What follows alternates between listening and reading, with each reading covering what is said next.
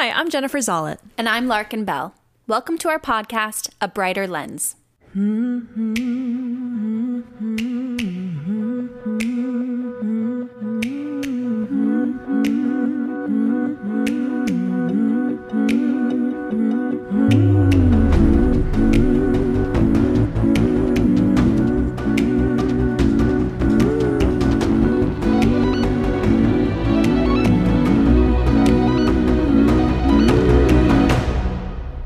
This week, we have the pleasure of speaking with Anna Kerrigan, a Los Angeles based filmmaker with a background in independent film, digital storytelling, and theater.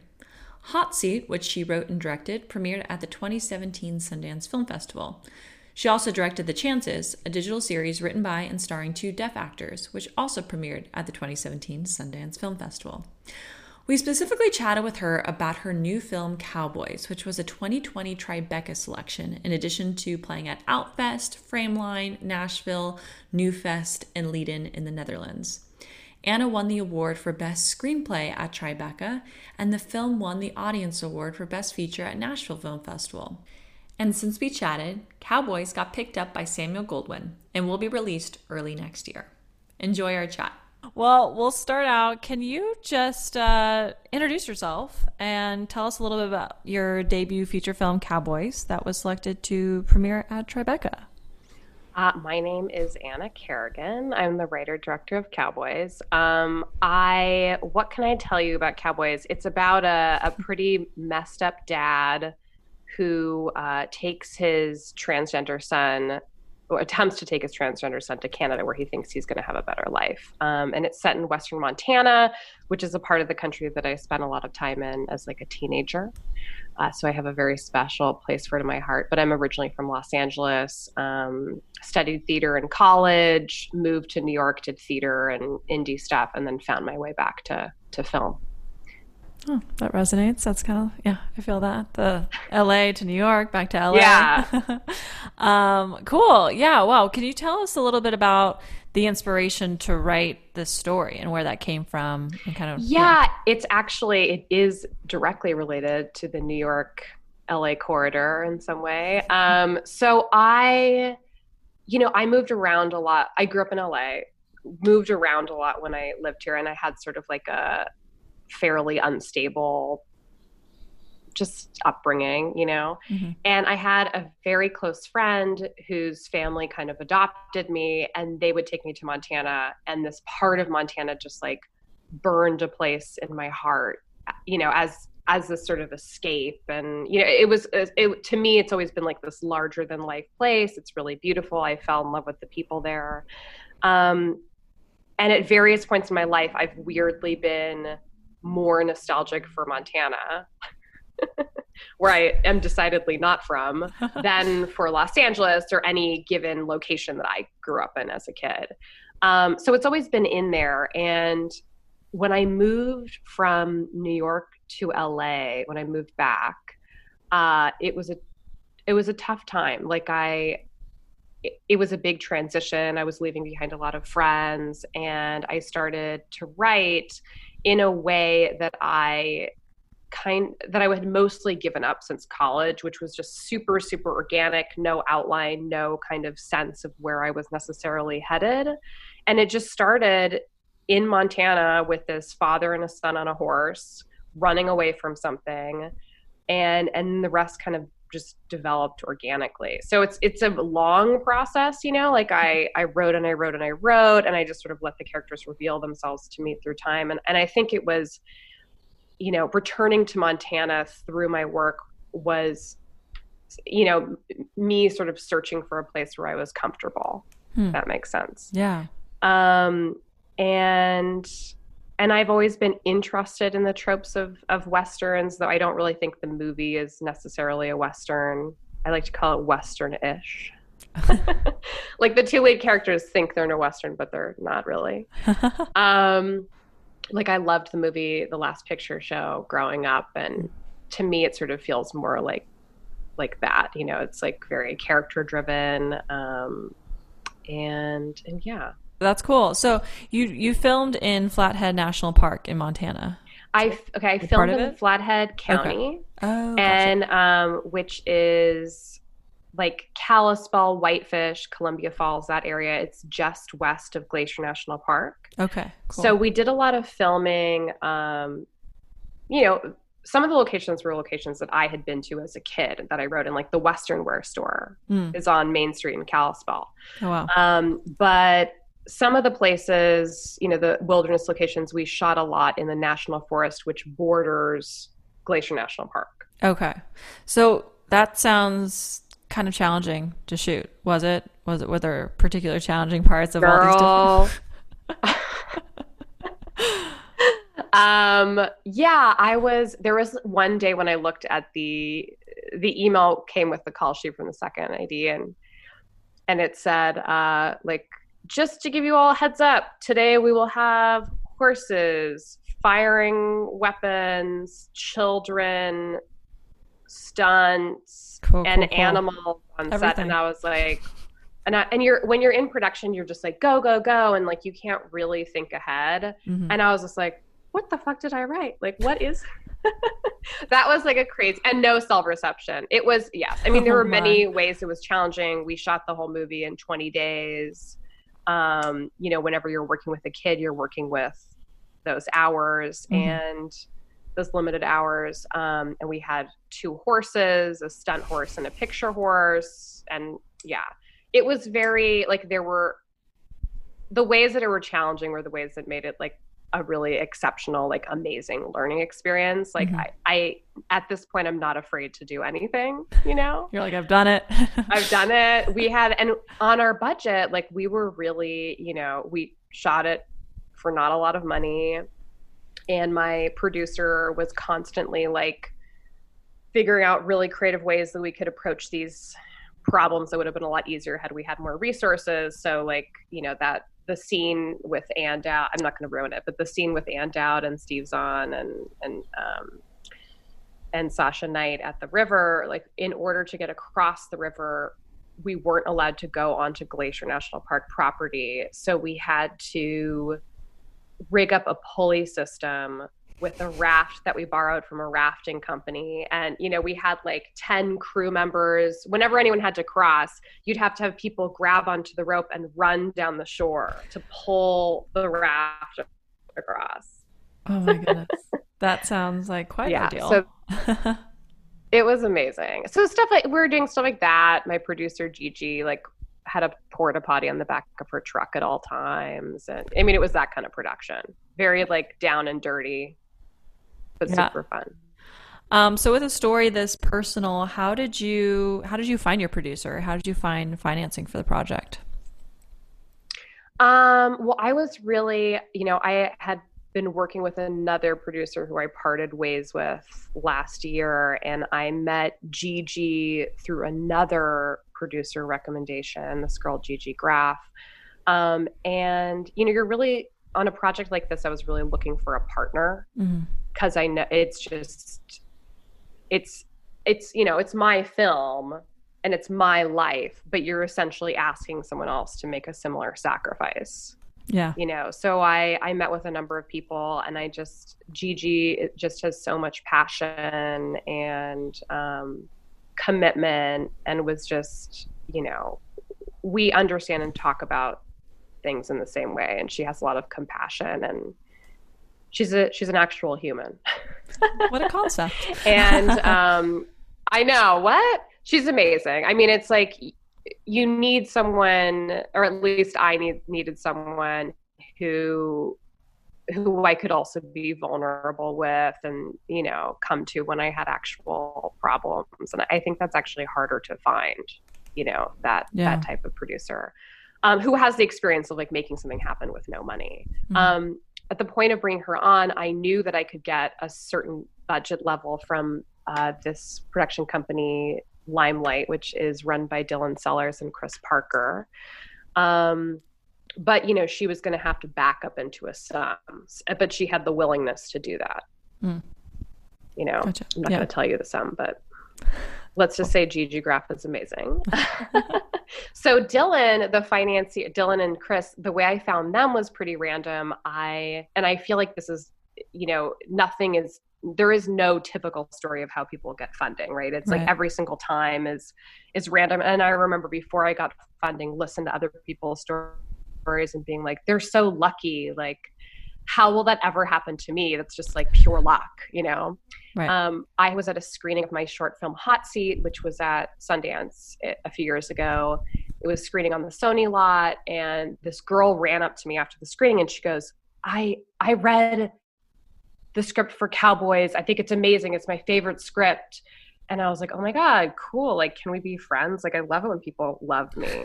Um, and and that's that girl's name is Natalie Sellers. She's also amazing and a producer in her own right. Um, but at the time, she was Megan Ellison's assistant, and she had worked at United Talent Agency where I'm represented, and she had read the script when she was an assistant.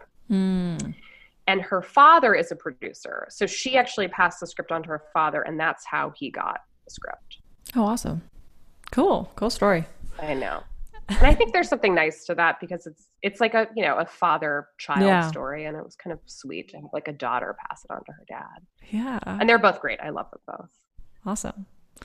Um, can you tell us a little bit about your the whole like Tribeca experience, kind of finding out that it had been canceled and kind of what's happened after and, and what might be the future for Cowboys? Sure. Um, I was having a terrible day when I found out that we got into Tribeca. Um, I was literally, I thought I had lost a ring on the beach with my dog, and I was crying when uh, my, my my agent. I'm making myself self sound completely unhinged, but it is the truth. It was like a wonderful, like ray of hope, and on sort of a shitty day. And by the way, I found the ring. It was in my pocket. Um, so so UTA called me and they're like, we got in Tribeca, and I was like, oh my god, amazing, amazing, this is so great. And um, you know, and then you're sort of then the coronavirus hit, and we're watching as South by goes down, and you know, it's like watching this like slow train wreck happening, and um, I I felt horrible for the South by Southwest filmmakers, and I you know I'm I'm friendly with a few of them, and I was talking to one of them, and she was basically like trying to prepare me for what might happen Hmm. if if you know Tribeca went down or whatever. um, and and I mean it is really weird. You put all this you put all this work into this movie, and you you're you know I've never seen the film with more than five people in a room still. Um, and so it's this very strange thing where you know we were working towards this this deadline for Tribeca, you know, uh, and we were it was cutting it pretty close as it was, and then we you know we weren't sure what their plan was, and then it was it was they were honestly really amazing. Like they, I think that they did, and I feel so lucky that we got in there because it was kind of one of the last film festivals that had announced the filmmakers and was somehow beholden to them. Hmm. You know, Mm-hmm. so, you know, they told us it's we're doing the juried award still. You know, uh, we essentially had to turn in our film at the same time, which was a challenge because we had been we had scheduled the last two weeks of post, which was color and, and sound mix, like right up to the wire. So we had to do both of those remotely. Hmm. Um, and it's it's just a weird mental adjustment to make. Like you think you're preparing for a moment where you're sitting in an audience with hundreds of people and then you are essentially like delivering it to like three lovely seeming jurors and you know whoever whoever is going to be watching it for press and and and whatnot which Yeah. is all sort of up to your discretion depending on like how much you want to push the film um so you know we were really i'm really grateful we were i was awarded best screenplay and Steve won Best Actor, which is so well deserved. He's just like incredible in the film, and he really worked super hard on that role. Wow. Um, and so now we're in the process of, um, you know, getting the film out to buyers. We're talking to a few people, and you know, it's a it's a weird moment. It's kind of nice that I'm not involved in that day to day, but it's also it's it's just a very uncertain time, you know. And I think that the entire industry is freaking out, and there's a lot of reshuffling going on within distribution companies in terms Sure. of what their plans are. So it's weird. Mhm. It's definitely weird, and no one knows what the right answers are, you know Yeah. like I I've been calling people being like, what do you think? And like the reality and it's like people of all levels, you know, from Mhm. like production assistants to people who are heading up major uh, development and production and no one knows. Yeah. Yeah. I have some like terrifying predictions, but I'm not going to share them. I don't want to jinx the world with them. Okay, off air. Off air, you can let me know. yeah, Um, exactly. Well, kind of in the same vein, but slightly more positive note. Uh, what's been keeping you sane creatively in quarantine? What kind of, Who says I'm sane? you know, yeah, sane no, I actually, I. Th- it's funny. I actually think that this is, you know, it's definitely a bummer of a time, and I, I miss my friends. I miss seeing them. I miss. I'm a very like touchy feely person. I miss hugging my friends. Um, but I will say, and I've talked to a lot of other writers about this too. If you're used to working at home, I think it was really destabilizing for people who have nine to five jobs Mhm. But there is like a fami- it is like being you know stuck in a sartre play that you're sort of that you've kind of seen before does that I make like- I- sense I, love that comparison. Yeah, yeah. um so i you know i'm there was what's what's strange to me is like i oh after i finish a project there's always that sort of like postpartum like moment Mhm. where you're like, oh my God, who am I without this project? What's the next one? What's going to happen? And that was definitely intensified because you're like, you know, what's happening to the film industry? You know, Yeah. can I, like, when will I be able to get behind a camera again? And it's like, you're, you know, I've learned so much from this project and I'm so excited for the next one. Um, so I've been, now I've sort of like emerged from that little dark period and I'm, I'm writing a couple of projects. I'm developing a couple of TV shows. Um, and you know, I've I've been getting meetings already off of the film, which is so funny. That's awesome. Uh, and I feel like I need, to, yeah. And I, but Zoom is something I've never ever done before this in my life. Uh, cool. that yeah, that all makes sense. Yeah, it makes sense with uh, being familiar riding by yourself in your home. That that is you're like, okay, I can I can keep doing that right now. Yeah. Yeah, exactly. Yeah, it's um and it's, you know, it's it's also interesting I think because these were the kinds of days like what the first few days into the quarantine they reminded me of days where I, you know, I'd been at home and not as productive as I wanted to be and and like usually when I feel that way, I'll like make a bunch of plans and fill my days and like create structure. Yeah. And what I've sort of learned from this time is like, we're all literally in the same boat. You know what I mean? Everyone is feeling the same way. And there is comfort in knowing that. hmm And it's also a reminder that there are so many people who feel the same way all the time, if that makes sense. Like Yeah. outside of a quarantine, we're Totally. always feeling like we're not productive enough. We're always like, you know, Totally. having these feelings on a different level. So for me, that's actually been like a really liberating part of this experience. And I hope that I can hold on to that as I continue to Yeah. move through a non quarantined life. yes, the dream. Um, I know. we have to remember like how nice it is to hug a friend and like how Yeah. grateful we need to be yeah, for that in the future, you know. yeah. I'm ready to hug. I know. I'm like, I'll hug you. I love it. Um, cool. Well, we finish every interview with our three, two, one action lightning round. So you can just answer in like a word or phrase that kind of comes to your mind. Okay. Sounds Most- good. My dog just answered with a bark. I don't know if you heard Your dog is ready, and I love it. Yeah. Okay. Three. Mo- uh, favorite or most influential film. Amadeus. Two. Dream person you'd like to work with. Tom Cruise. Love it. One. Best advice you've ever received. I actually think that like discouragement has been more important to me because it made me realize how important pursuing film was to me. I love it. And action, where can people follow you and your work on social media, online? I'm trying to be better about Instagram, which is at Lady Anna Kerrigan. Cool. Awesome. and where can people find info about cowboys?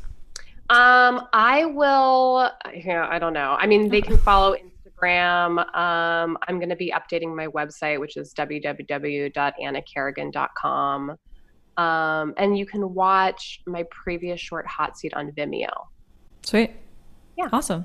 Cool. Oh, it was nice to meet you. Yeah, it was so nice chatting with you. Thanks for joining us. Of course. Mm-hmm. You can find us at abrighterlens.com and at a brighter lens on Instagram and Twitter. You can email us at abrighterlens at gmail.com. You can download the show wherever you listen to podcasts and on Apple Podcasts, where we'd love it if you left us a review.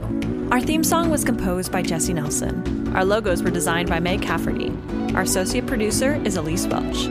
A Brighter Lens was created by Jennifer Zollett and Larkin Bell.